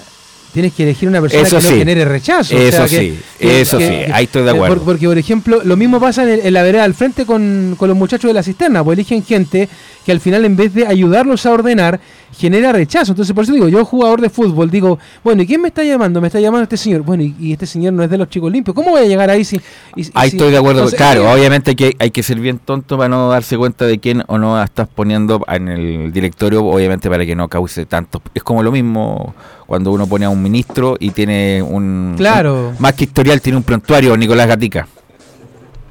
Claro, ya para cerrar el tema de Stowen y pasar al partido mismo, vamos a no escuchar, pero sino leer una declaración que dijo Stowen la última sobre lo que tiene que ver en su llegada. Dijo, lo que pretendo es que los cambios de persona en la institución no traigan problemas, y ahí es una referencia de que en las empresas, por ejemplo, muchas veces los trabajadores, en este caso los jóvenes, no se enteran ni siquiera quiénes son los que llegan arriba, y entonces dice que espera... no traiga problemas. También le mandó un mensaje a Quinteros que dice que no se preocupe, que va a estar todo bien, que solamente ponga foco y énfasis en el partido de esta noche, y ya después, por supuesto, se van a reunir más con Gustavo Quinteros. De hecho, el propio técnico colocolino ayer dijo que después del partido con River, los días siguientes va a hablar justamente qué le parece a él la llegada de estos nuevos directores o presidente, y a ver si podría continuar, pero lo más seguro es que de igual manera continúe Gustavo Quinteros en Colo Colo, que como ya lo adelantamos, eh, tendrá dos fechas de castigo, al menos en el campeonato nacional, por el suspensión, su expulsión en el partido frente a la Católica, así que estará dos veces sin dirigir ahí a Colo Colo, pero por lo menos en la Copa Libertadores esta noche sí va a estar. Antes de revisar las formaciones y todo eso, bueno, un poco de, de historia, de hecho la misma página de la Conmebol eh, dio un poco lo, la, la, la, la historia que hay entre Colo Colo y River Plate, que se han enfrentado, aquí tenemos la historia, claro, en... Eh, En cuatro oportunidades han ganado dos River Plate, un triunfo de Colo Colo y un empate. Ese es el quinto partido. El único triunfo de Colo Colo fue en el año mil novecientos sesenta y siete, la Copa Libertadores de ese año. Se jugó ese partido en el Estadio Nacional y Colo Colo ganó uno a cero ese partido con gol de un tal eh, Francisco Chamaco Valdés. En ese mm. partido que ganó Colo Colo ahí a River Plate, la última... La única victoria de Colo Colo sobre el conjunto rioplatense fue en ah, esa oportunidad. Tiene poca historia River con Colo Colo, no es un clásico... Sí, son cinco partidos, ¿no? No es un clásico sudamericano recurrente, la verdad, entonces están haciendo historia con estos partidos en el sentido de, por lo menos, enfrentarse. No hay mucha historia como, por ejemplo, tiene Colo Colo con Boca, semifinales de... Copa, o la U con River. O la U con River, que jugó semifinales y siempre se va a ser recordado. Colo Colo no tiene mucha historia con River, ojalá... la empieza a hacer hoy día. Justamente, hoy es el momento para hacer la historia. Para hacer historia, Gatica, Nicolás. Y de hecho eso esperan hoy día, ganar la River por primera vez en el Estadio Monumental y por segunda vez en la Copa Libertadores. De hecho, aquí está, tenemos también el antecedente del último partido en el dos mil siete, la fase de grupos que se enfrentaron. Incluso la formación aquí está. Colo Colo estuvo ese día con Cristian Ceja, David Enríquez, Miguel Rifo, Boris González, Arturo Vidal, José Luis Jerez, Giovanni Hernández, Arturo Sangüesa, Rodrigo Meléndez, Alexis Sánchez y Humberto Suazo. Y el equipo de River tuvo a Juan Pablo Carrizo, Dardo Tuzio, Ferrari, que ahí no es el nombre de pila, Guerlo, Paulo. Rivas, Paulo Ferrari, mm. Darío Guerlo, Rivas, un jugador ahí extranjero, Gerlo. Fernando Bellucci, Gerlo, claro, Rivas, Fernando Bellucci, un volante que estuvo en Newell's Old Boys, Galván, Leonardo Poncio, que hoy día me parece que va a estar... Está retirado, eh, Poncio, Sam... está retirado, está ah, retirado. Ya. Rubén Sambuesa, que estaba en, en el América, o estaba jugando en México, el Tecla Farías y el colombiano Radamel Falcao, que incluso fue expulsado en ese partido frente a Colo Colo en el minuto sesenta y tres. Y el gol de ese partido para Colo Colo lo hizo Humberto el Chupete Suazo, el descuento en esa oportunidad. Así que eso fue lo del año dos mil siete. ¿Y qué me cuenta de la formación del año dos mil veintidós, Nicolás Gatica, para enfrentar a River Plate? Claro, la formación del dos mil veintidós que va a tener presente a... al treinta y seis, al pibe Pablo Solari, que como se comentó en la primera media hora tiene una historia con el equipo rioplatense, se fue a probar cuando chico, de hecho el papá lo dijo, y también sus nombres, ¿sabes? Que se llama Pablo César eh, Solari por Pablo César Aimar, justamente, también un hermano se llama Matías Jesús Solari por Matías Almeida, y Santiago también otro hermano por Santiago el Indio Solari, ex técnico recordemos de América, así que esa es la historia que tiene el jugador de Colo Colo justamente Pablo Solari. Y uno de los que va a estar ahí en la, la duda que tiene el técnico Gustavo Quinteros, que ya vamos a tener la formación, eh, es la de la zona defensiva, la de Emiliano Amor, si alcanza a llegar o no para el partido esta noche, si no tendrá que jugar Matías Saldivia con el peluca Maxi Falcón. Y vamos a escuchar una justamente de, de Gustavo Quinteros sobre los, los jugadores que podrían estar hoy día, y dice la número ocho el técnico, Lucero hace dos días que está entrenando normal. Lucero entrenó normal, hace dos días que entrena normal, así que está bien. Y Emiliano Amor va a llegar un poco más justo. Vamos a esperar hasta el último momento, sin arriesgar, por favor, por supuesto, el físico. Si vemos que no está, no lo vamos a arriesgar. Si vemos que él se siente bien, por supuesto que, que va a jugar. Y bueno, vuelve Costa, que es un jugador siempre importante para nosotros. Es importante porque hace un trabajo muy bueno, jugando como extremo, jugando como media punta, jugando por el interior, por, por afuera, así que ojalá podamos contar con los tres y de esa manera tener más variantes y más posibilidades, ¿no? Así que esperemos hasta mañana y, y ojalá que, que puedan participar los tres. Claro, porque el partido frente a la Católica, sobre todo en la zona ofensiva, se notó la ausencia de Lucero y de Costa, ya que no fue factor el venezolano Santos. Rossi lo hizo, pero se notó ahí que faltaron estos dos jugadores en la defensa, nunca tanto, porque de igual manera Maximiliano Falcón anuló bien a Fernando Sampedri. Y la última que escuchamos ya de Gustavo Quinteros antes de ir con las formaciones de ambos equipos y los árbitros también, que habla sobre, por supuesto, el rival. Gustavo Quinteros tiene mensaje para River. La número cinco dice, Marcelo Gallardo ha hecho un gran trabajo todos estos años en River. Bueno, Gallardo tiene, digamos, todos estos años, eh, ha hecho un gran trabajo.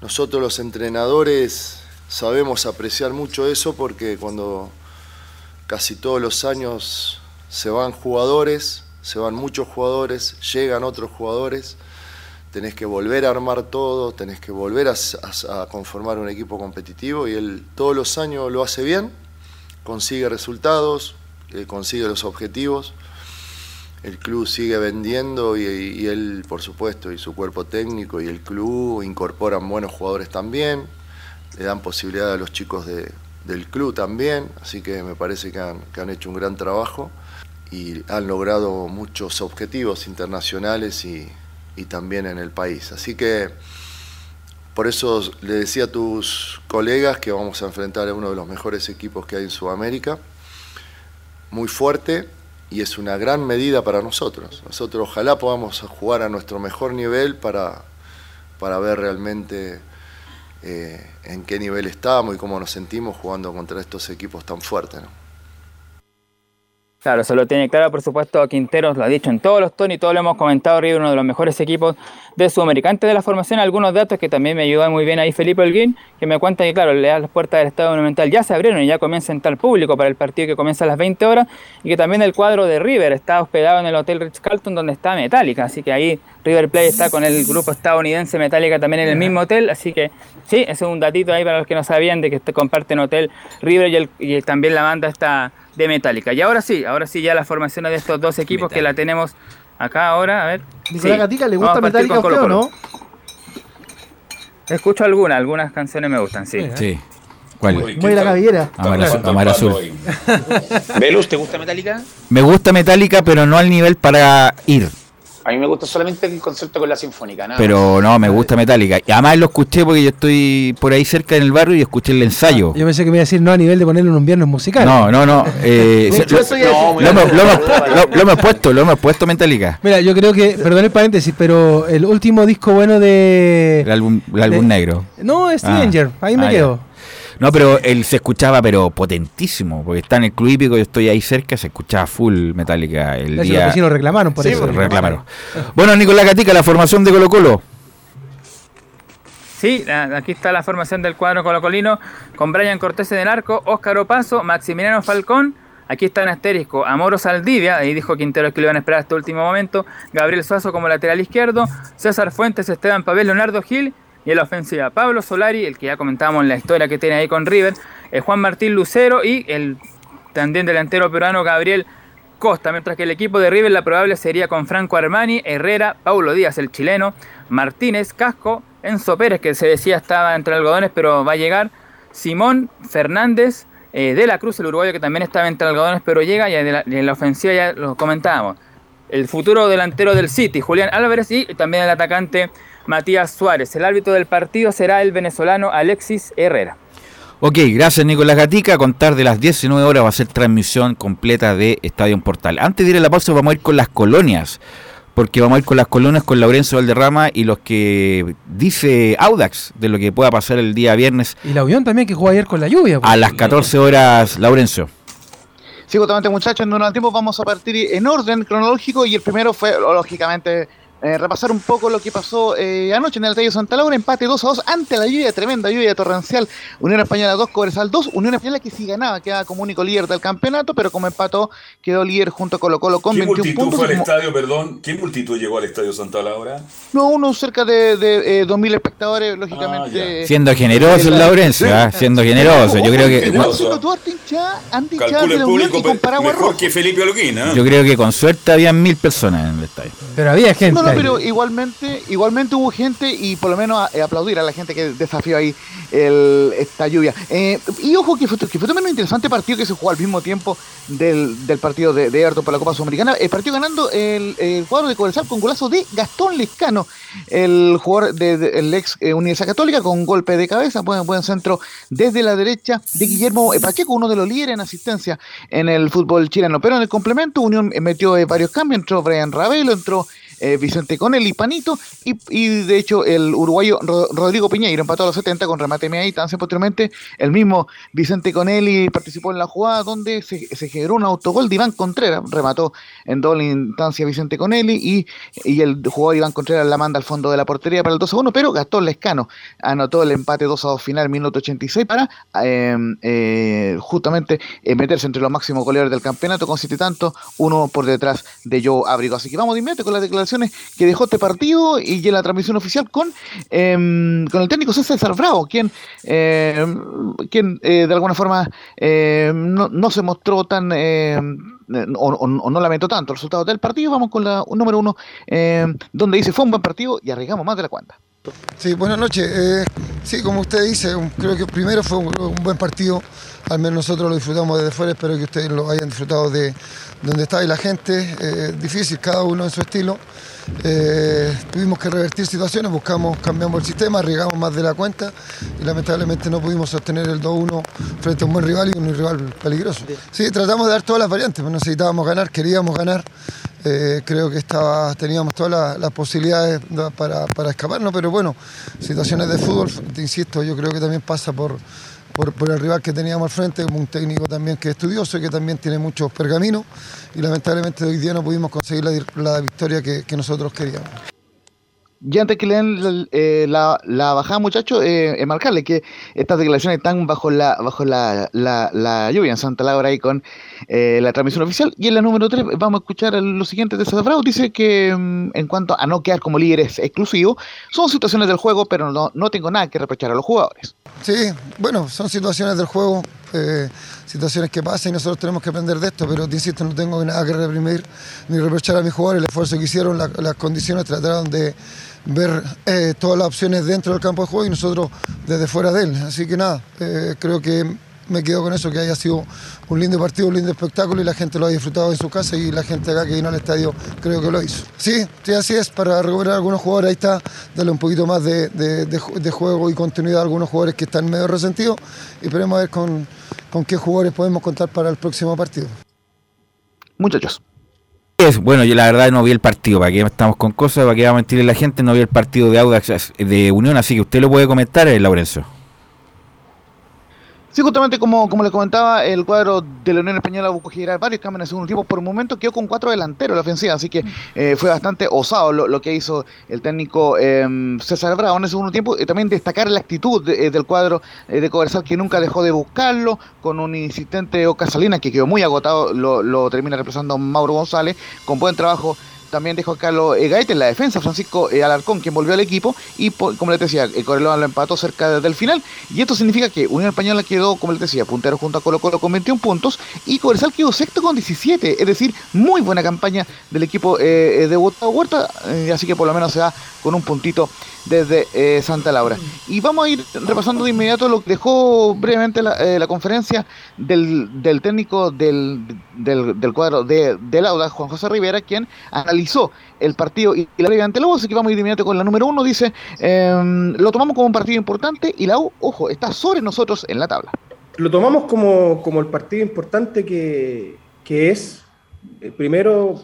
Eh, independiente de, del momento, la U va por sobre nosotros, entonces nosotros no, no tenemos mucho que, que decir en cuanto a eso. Tenemos que preparar el partido y lo hemos preparado de una forma muy responsable, pensando mucho en lo nuestro, hemos pensado mucho en corregir cosas nuestras, más que hoy día pensar en, en el rival que nos toque jugar. Sin duda alguna hay matices que el rival te entrega, pero esta semana las hemos, hemos aprovechado los días para perfeccionar lo, lo nuestro. En ese sentido tenemos, como siempre he dicho, jugadores muy a disposición de De, de la autocrítica, de la mejora, y nosotros también como cuerpo técnico vamos haciendo este, esta autocrítica. Y... ya antes de ir con la última eh, declaración de, del, del Coto Rivera, recordad, Audax va decimotercero con diez puntos, solamente uno sobre la zona de descenso, mientras que la U está duodécima con, con once unidades. Entonces, lógicamente, el Audax eh, también le urge eh, ganar, tal como la U, para salir de los últimos puestos de la tabla. Y mencionarle la última declaración del Coto Rivera, que ojo, quiso tirar al córner con el tema de, de que se para el partido, porque finalmente Audax resulta perjudicado porque no podrá contar con sus hinchas tanos para el partido ante la U del viernes a las catorce horas en Valparaíso. Así que vamos con la número tres, la última del Coto Rivera. Tratamos de no involucrarnos con lo que pasa afuera, debemos abstraernos del hecho de jugar sin público.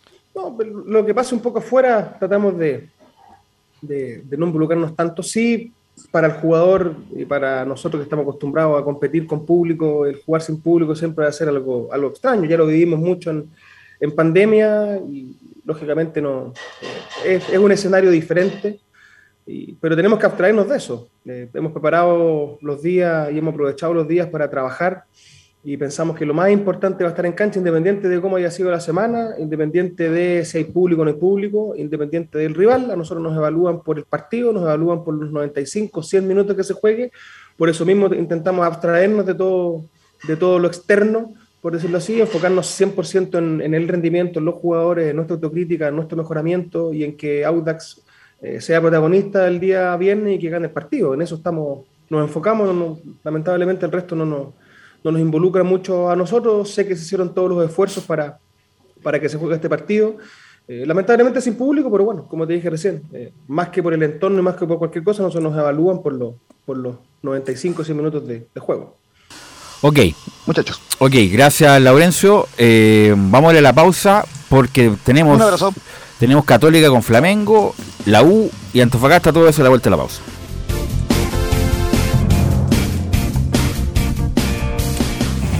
Radio Portales le indica la hora. Las dos de la tarde, treinta y seis minutos. Lleva al siguiente nivel tus eventos, ceremonias, conciertos y potenciando tu audiencia con D S Medios. Servicio de transmisión de T V en circuito cerrado y vía live streaming H D.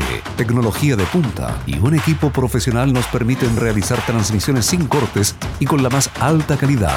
Cotiza ya ingresando a doble u doble u doble u punto d s medios punto c l. Visita doble u doble u doble u punto radiosport punto c l, el sitio web de la Deportiva de Chile. Programas, noticias, entrevistas y reportajes, podcast, radio online y mucho más. Todo lo que pasa en todos los deportes lo encuentras en doble u doble u doble u punto radiosport punto c l. La Deportiva de Chile en Internet. Comercial I A C y Compañía Limitada. La mejor calidad mundial en laminados decorativos. Comercial I A C y Compañía Limitada es Pertec en Chile, San Ignacio diez diez, Santa Rosa diecisiete setenta y nueve, Avenida Mata cuatrocientos cuarenta y seis y Portugal quinientos uno. Comercial I A C y Compañía Limitada es Pertec en Chile.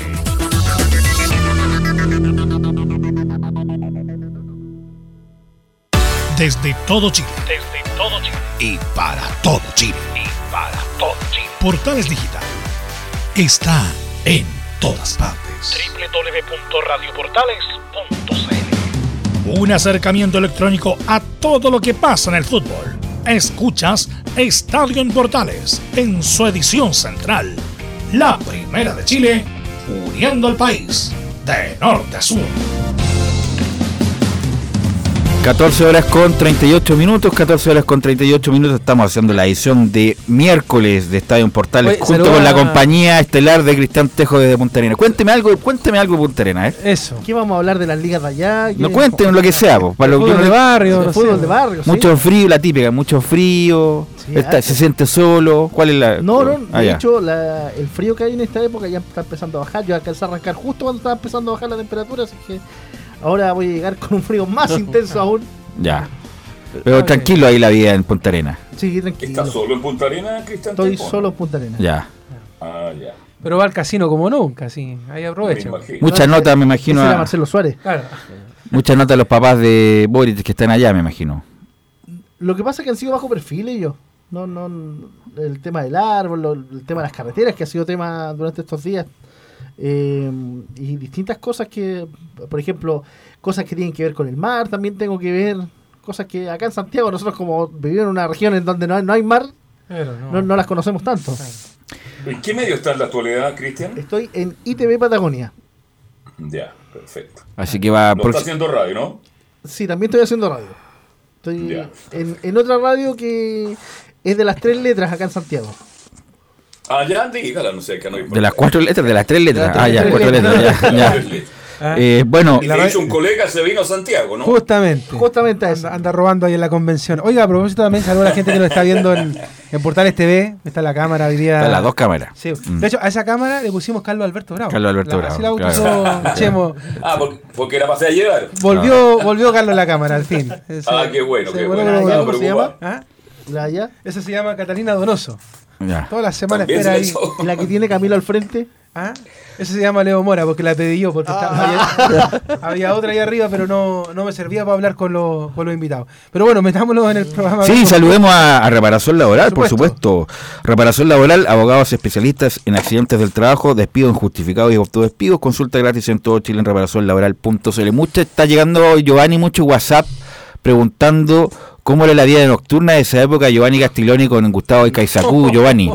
No, tranquila, muy tranquila, compadre. Cuando estábamos jugando siempre fuimos profesionales. En el momento, días libres. ¿Hasta qué hora eran profesionales? Hasta el... Hasta no, el viernes a la una de la tarde. Después del partido. El miércoles para adelante éramos muy profesionales. Ya. Nos juntábamos a comer en mi casa. Generalmente mi mamá los invitaba al grillito con... Ni de tu señora madre. Concalve también, que también fue compañero de nosotros, Héctor Concalve, que estuvo en el plantel de Uruguay en el Italia noventa. Ya, nos perfecto. Nosotros en el dos mil uno en el Chaco Morning. Y no, todo bien, ¿no? Muy profesional el grillito, con, como siempre. Por algo hizo la carrera hizo que hizo. Hizo la carrera que hizo, se hizo una buena carrera el grillito. Y eso muy que era bueno. Chiquitito. ¿Cuánto mide? ¿Un metro setenta con suerte? ¿O menos incluso? Por ahí creo que menos. Incluso jugó en Australia, ojo. Mm. Sí, jugó en Australia, ah, jugó en Andalucía, en Chile, en México, en Argentina, en Brasil, Colombia. Sí, ah. hizo, hizo una muy buena carrera el Gustavo Icaizacú, que lo tuvimos de invitado en el prebloque de Estadio en Portales. Bueno, vamos con la Católica porque también hay un partido muy importante mañana, también a la misma hora, Calima, ¿no? A las dieciocho. dieciocho, dieciocho, dieciocho sí. El partido con el uno de los equipos más poderosos de Latinoamérica como es el Flamengo, y toda la información de la Católica nos las trae Belén Hernández. Muy buenas tardes, Velus, muy buenas tardes a todos los que están ahí en el, en el panel y a todos los que nos escuchan también.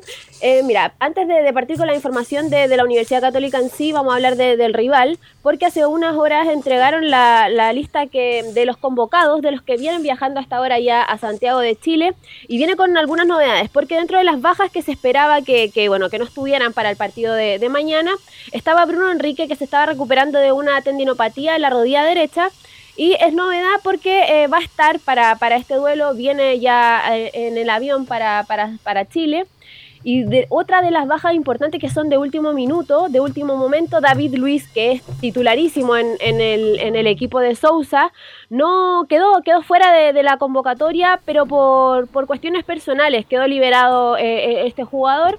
Otra de las bajas que tiene, que están confirmadas, que no están dentro de la lista, es Mateusinho, que tiene una lesión en la parte anterior del muslo, en la pierna derecha, Rodrigo Cayo y Ayrton Costa, que ambos está, están en la parte final ya de, de su recuperación en, en, en lesiones que, que tenían estos jugadores. Y vamos a pasar a revisar la, la lista de citados, porque viene Mauricio Isla y asoma como titular el chileno.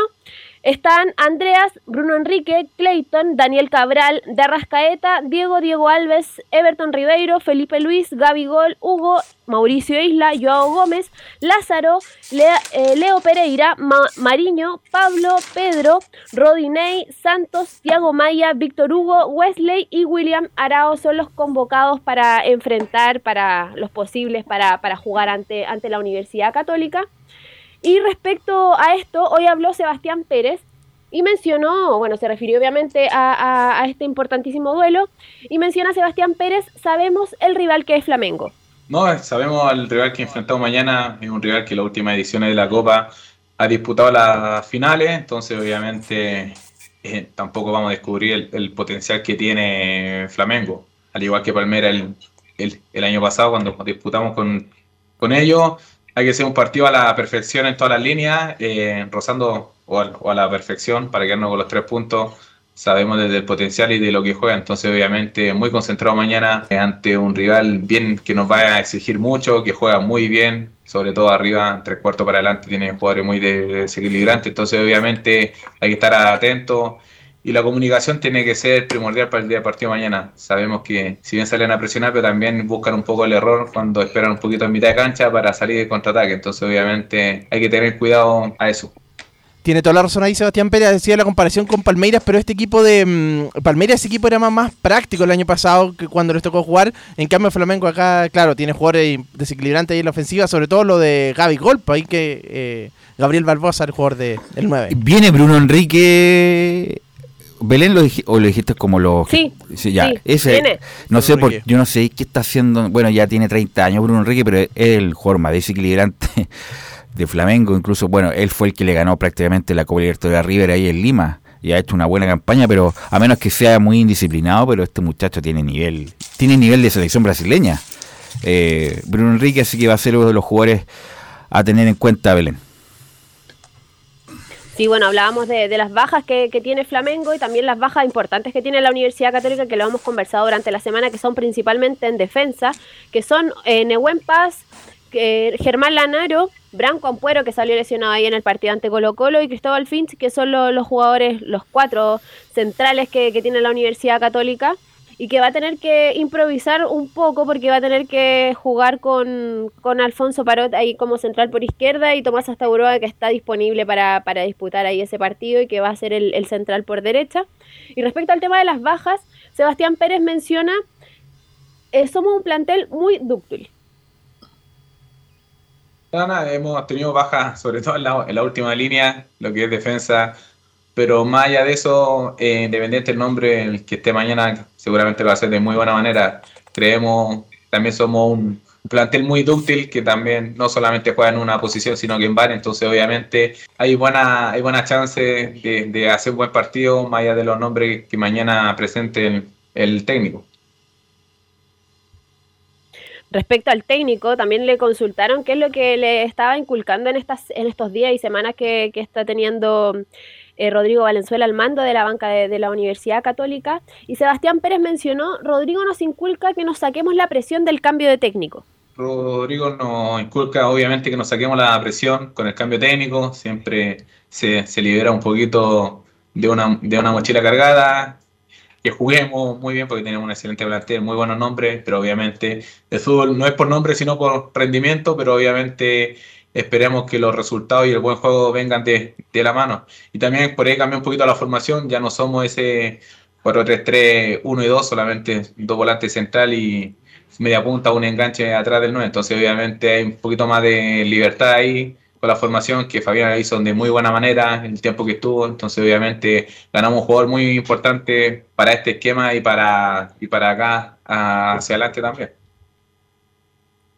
Justamente ahí se refería a Fabián Orellana, y vamos a mencionar de inmediato la, la posible formación que tendría la Universidad Católica ya para mañana, que sería con, obviamente, con Sebastián Pérez en el arco, con una línea de cuatro, con Raimundo Rebolledo como lateral por derecha, Tomás Astaburuaga, Alfonso Parot y Cristian Cuevas, que cerraría la defensa. En el mediocampo iría Juan Leiva, Felipe Gutiérrez y Fabián Orellana, y en ofensiva iría José Pedro Fuensalida, Fernando Sampedri y Gonzalo Tapia. Y respecto a, a Fabián Orellana, mencionó y, y se refirió a, a este jugador que, bueno, que, que sumó sus primeros minutos y siendo titular ante Colo Colo. Menciona a Sebastián Pérez: la presencia de Fabián nos viene muy bien para este tipo de partidos.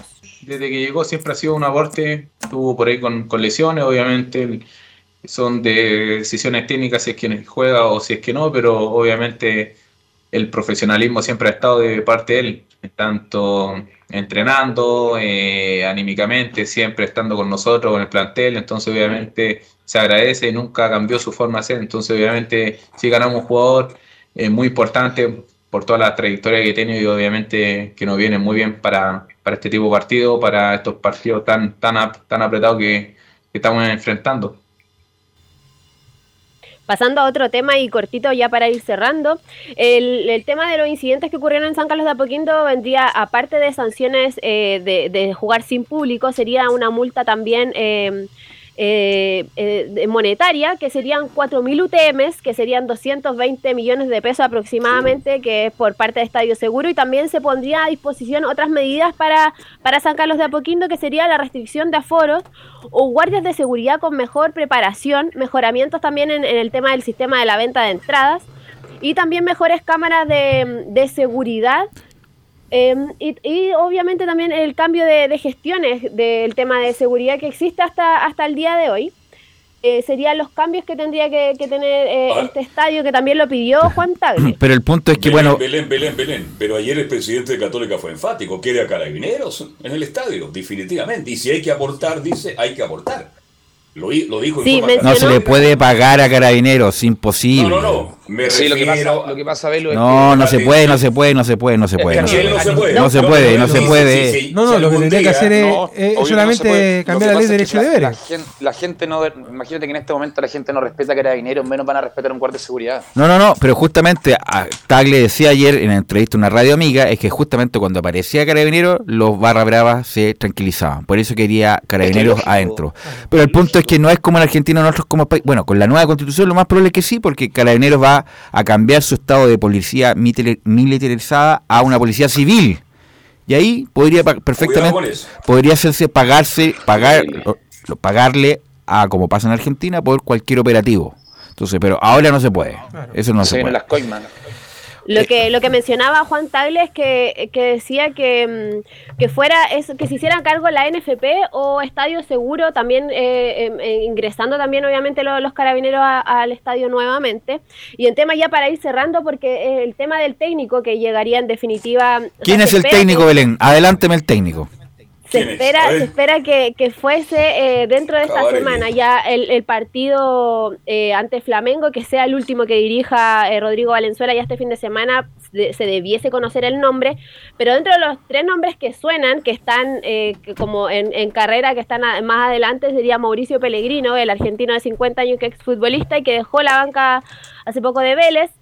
Y el otro es Ariel Holland, eh, un viejo conocido que, que salió campeón con, con la Universidad Católica, y otro que ya está perdiendo un poco de carrera, Alexander Medina, pero esos son como los tres técnicos que estarían como más cerca de llegar a la banca cruzada, porque la otra semana ya tienen otra otro encuentro por Copa Libertadores, que es eh, ante Sporting, y se espera que ya debería estar eh, el otro técnico dirigiendo ese, ese encuentro, ya también para el campeonato local, que es ante Ñublense.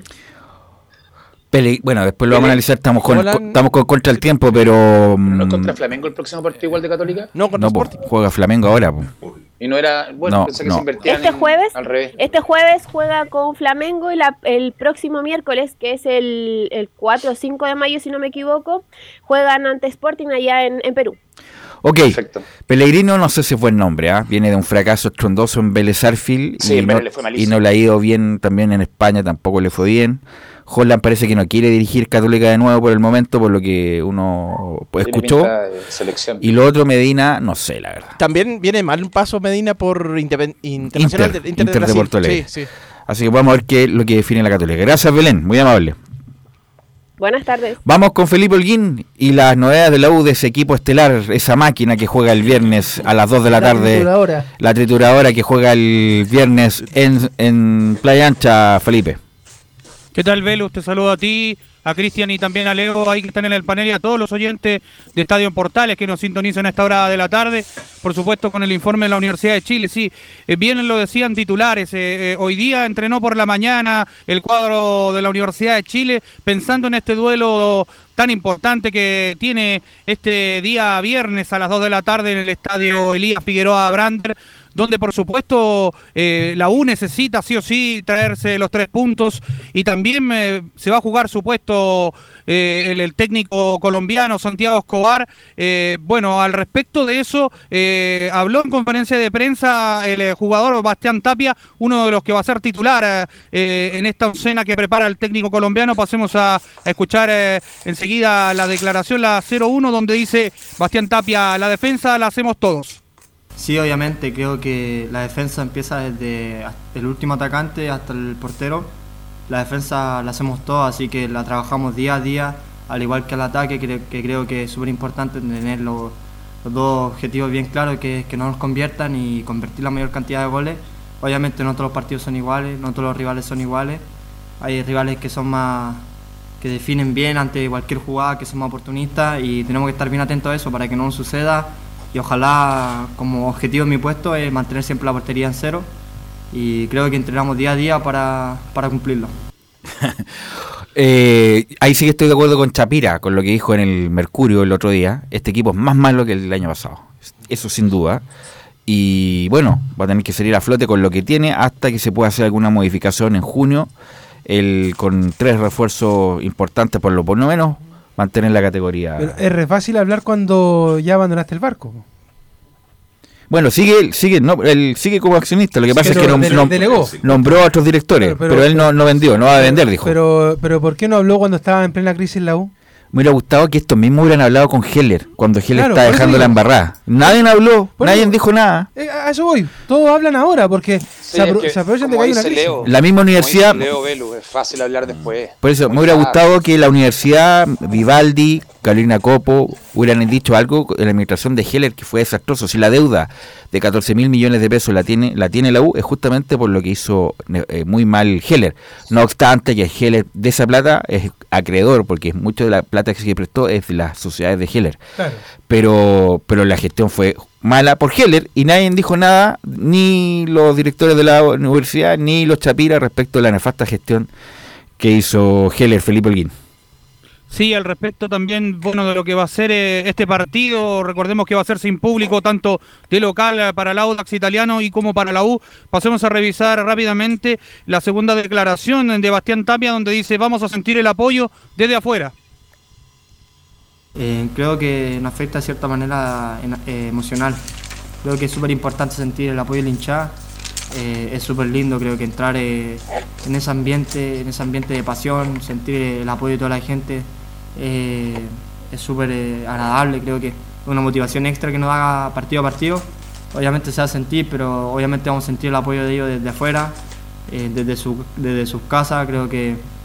Eh, No, no, no estamos cien por ciento enfocados en lo que pasa afuera, así que si es que está el apoyo de la gente, estamos súper felices, y si es que no se da de manera presencial, eh, sé que vamos a sentir el apoyo de sus casas, así que esperamos hacer un buen partido y, y demostrarle a ellos que, que estamos cien por ciento enfocados en lo que viene. Sé que, Belus, eh, que sigue haciendo Escobar. Al respecto, lo otro que les quería comentar sí, también, sí. bueno, eh, dos que vuelven... Eh, A, a la Universidad de Chile, uno por, por la acumulación de tarjetas amarillas es eh, Jonathan Andía, y el otro que vuelve posible, que está ya ahí casi, eh, es eh, Cristian Palacios, que se ha entrenado con el primer equipo al respecto de eso, y, y podría ser parte del once inicial que prepara Santiago Escobar para enfrentar al Audax. Y el que sigue cortado también es Junior Fernández, eh, que, que tampoco es posible que no esté para el duelo ante el Audax italiano. Rápidamente, ¿cuál es la el, la tentativa de equipo de, de la U para el viernes? Iría con en portería con Hernán Galíndez, eh, línea de cuatro en el fondo, Jonathan Andía, Bastián Tapia en la saga central, igual que Ignacio Tapia, cierra la línea de cuatro por la izquierda con Marcelo Morales, en el medio campo dos contención, Israel Poblete junto a Álvaro Brum y dos eh, de enlace, por derecha Jason Vargas acompañado de, Dari, de Darío Osorio y eh, arriba eh, iría Ronnie Fernández y Cristian Palacios, pero la duda está en Cristian Palacios, si puede ir él o, o Franco Lobos. Ahí estaría la, eh, la duda más que nada. ¿Es necesario que vuelva Brum? ¿Por, por qué vuelve Brum, Felipe? Y, y Lobos. Y Galíndez. No, pero Brum, el, lo de Brum es patético. ¿Por qué? Pero, pero Seymour también es igual de malo. Pero, con tre, todo respeto. Está bien, Moya? Pero entre bien, Seymour y Brum, que me quedo con Seymour. Pero yo también me quedo con Seymour entre sí, los dos. Y, y Moya está cortado, Carlos, lamentablemente. Sí. Oye, no, al, al, al de la entrevista. Una oportunidad de nuevo. También. El de la entrevista que tanto apoyo le da a la barra, de, esa misma barra en la que la tiene sin tener localía ni de público sí, presencial. Ese es otro tema que estamos al borde del, del tiempo. Gracias, Felipe, muy amable. Muy buenas tardes. Quería decir algo. Sí, no, el tema de Galíndez y si va a jugar con la camiseta de Ecuador abajo. Pues, porque un Galíndez de, de, de Ecuador es distinto al que juega en la U. Sí, y la, pero defensa no, tam- y la defensa no, pero Galíndez no ha sido, no, no ha sido, no ha sido yo, para. Yo lo encuentro malito a Galíndez. No, pero no ha sido. Pero ha sido la figura en partido. Ha sido la figura del lado, imagínate. Pero ha sido la figura porque tiene que atajar las pelotas. Pero por, el, por eso, ¿ah? Ha sido la figura, bo. Sí, pero es que tenía, pero ha sido de lo más el, decente. En otro tiempo teníamos arquero figura porque atajaba las pelotas y después hacía goles. No, po. Pero ha sido de lo más decente de esta, de esto que juega muy mal la U. Vamos con Antofagasta, vamos con Juan Pedro Hidalgo que nos tiene información. Juan Pedro, buenas tardes. Sí, Deportes Antofagasta que juega hoy a las veinte treinta con la escuadra de Goyanense, equipo brasileño del grupo F de la escuadra que está en el mismo que Deportes Antofagasta y Defensa de Justicia y lo mismo que Liga, en lo que es la Copa Sudamericana, una escuadra S A que empató con la escuadra de Huachipato cero cero, sumó, uno, sumó una unidad, siguió un mejor fútbol y mejoró un poquito la intensidad de Deportes Antofagasta luego de la salida de Tolizano y esta tercera vez que asume Rebeco eh, el interinato de la escuadra de Deportes Antofagasta. Eh, respecto a ello, la escuadra del C E A se concentra en buscar la mejor opción, poder enfrentar el partido que tiene el día de hoy frente a la escuadra brasileña, que ha ganado los partidos por goleada, que es uno de los punteros de, del grupo de la escuadra de Deportes Antofagasta en este torneo de Copa Sudamericana. Hoy, a las veinte treinta, escuchemos el, par- escuchemos el audio del técnico de Deportes Antofagasta, el Rebeco, que es el interino, eh, en el audio primero que tenemos con el técnico del C D A.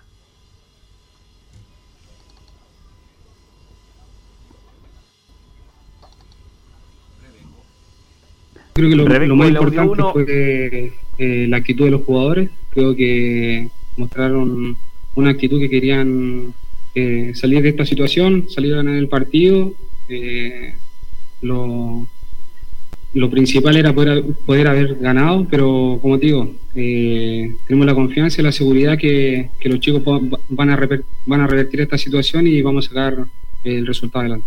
Las sensaciones... Eh, En, en la situación que estamos, eh, siempre es rescatable ver cómo, cómo el equipo eh, propone. El equipo propone, porque es lo que intentó leer en el partido frente a la escuadra Huachipato y sobre todo la confianza que tiene este plantel. Respecto a lo que es la Copa Sudamericana, el partido de hoy, lo que viene también con O'Higgins, lo comenta el técnico de la escuadra del C D A. Se viene un partido de Copa muy difícil, muy complicado. Y vamos a tratar de, lo vamos a hacer, eh, lo vamos a plantear de la mejor manera para, para sacar un resultado positivo y después pensar en lo que viene, que, que para nosotros hoy en día, hoy en día lo que necesitamos es, es poder salir del fondo y, y sumar contra, contra Higgins. Así proyecta. La prioridad de Deportes Antofagasta hoy es salir del fondo de la tabla de posiciones del torneo nacional. Eh, Leo. De, eh, con respecto al interinato, porque este es un interinato que tiene el C D A, le tocó ahora el fin de semana, le toca ahora y el fin de semana que viene de nuevo. Eh, ¿Se nota algún cambio de actitud de parte de los jugadores? Eh, eh, Tolizano era matasano, le estaba echando a perder el equipo al C D A. ¿Se ve, aunque ya recién un partido, pero se, se ve algún cambio de actitud de parte de los jugadores al menos? ¿Y sabes de quién se notó más ese cambio de actitud? De eh, Manuel López, el goleador de la primera vez que está en Deportes Antofagasta, que no había encontrado eh, opciones de goles, jugar, eh, arrastrar marca, crear opciones alternativas. Lo hizo muy bien en el partido, muy buen compromiso de, de, de López desde que llega a Deportes Antofagasta, un jugador que marcó diferencia. También Jason Flores, se notó este, este sea diferente en, este, en estos compromisos pensando eh, en la mano de, de Rebeco, un técnico que es la tercera vez que asume como bombero en la escuadra del C D A, pero árbitro que le gusta siempre buscar actitud en sus equipos que dirige, y así lo ha hecho en la escuadra del S E A, que en lo poco que ha dirigido ha logrado conseguir números positivos bajo eh, su mano eh, en la escuadra de Deportes Antofagasta. Recordar que Rebeco, ese técnico, es, pertenece a la institución, él es eh, contratado por Club Deportes Antofagasta, por eso sí, le ha tocado subir en este último tiempo en lo que es la escuadra del C D A. La prioridad de Deportes Antofagasta, lo dijo claro eh, Rebeco, es poder sumar puntos en el torneo nacional, porque está colista en el torneo, colista en Copa Sudamericana, y en los números de sub veintiuno también está en el fondo de la tabla, así que un tema medio complicado que suma Deportes Antofagasta. La escuadra del C D A alinearía con el Nacho González, porque Mono Sánchez está expulsado para este partido, está con Nacho González, Nieto, Roble, Ahumada, Cornejo, eh, Sánchez, Bravo, Collao, Uribe, López y Flores. López en la delantera de la escuadra de Deportes Antofagasta. Los brasileños, atención, Ronaldo en portería, Dudú, Vanderson, Ramón, Jefferson, eh, Freitas, Exxon, Ayrton, Jorginho, Leo y Da Silva, el equipo que está logrando goyanense para este partido. Árbitro José Méndez, paraguayo, para hoy a contar de las veinte horas. Estamos en vivo a través de la señal de M D Sport y las multiplataformas de Tres Deportes, a través de la otra señal de Portales, para lo que va a ser Deportes Antofagasta Goyanense a contar de las veinte, veinte, diez más o menos. Estamos en vivo para llevar este partido para todos nuestros amigos a través de todas las multiplataformas. A dos líneas estamos hoy en el Monumental y en el Regional líneas. Para vivir. Qué feo, eh, feo sonó, qué feo sonó, a dos líneas.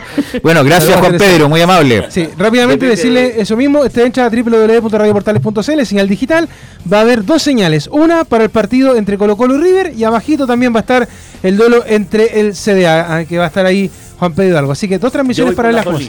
Justamente. Yo voy por las dos líneas, ¿cierto? Saludos a C L C. Oye, tres minutos, casi cuatro minutos ya de partido. Liverpool cero, Villarreal cero. Gracias, muchachos. ¿Algo más, Giovanni, Camilo, Carlos Alberto, para terminar? Suerte, suerte, suerte para Colo Colo. Suerte para sí, Colo Colo. Suerte para Colo Colo. Esperamos que se dejen los triunfos, en, los puntos en casa para, para el C D A igual, por favor. Suerte Eso, para el C D A, suerte para el C D A. Gracias, vamos. Gracias Emilio por la puesta en el aire. Suerte para Titina. Gracias Emilio por la puesta en el aire. Nos escuchamos mañana en otra edición de Estadio en Portales.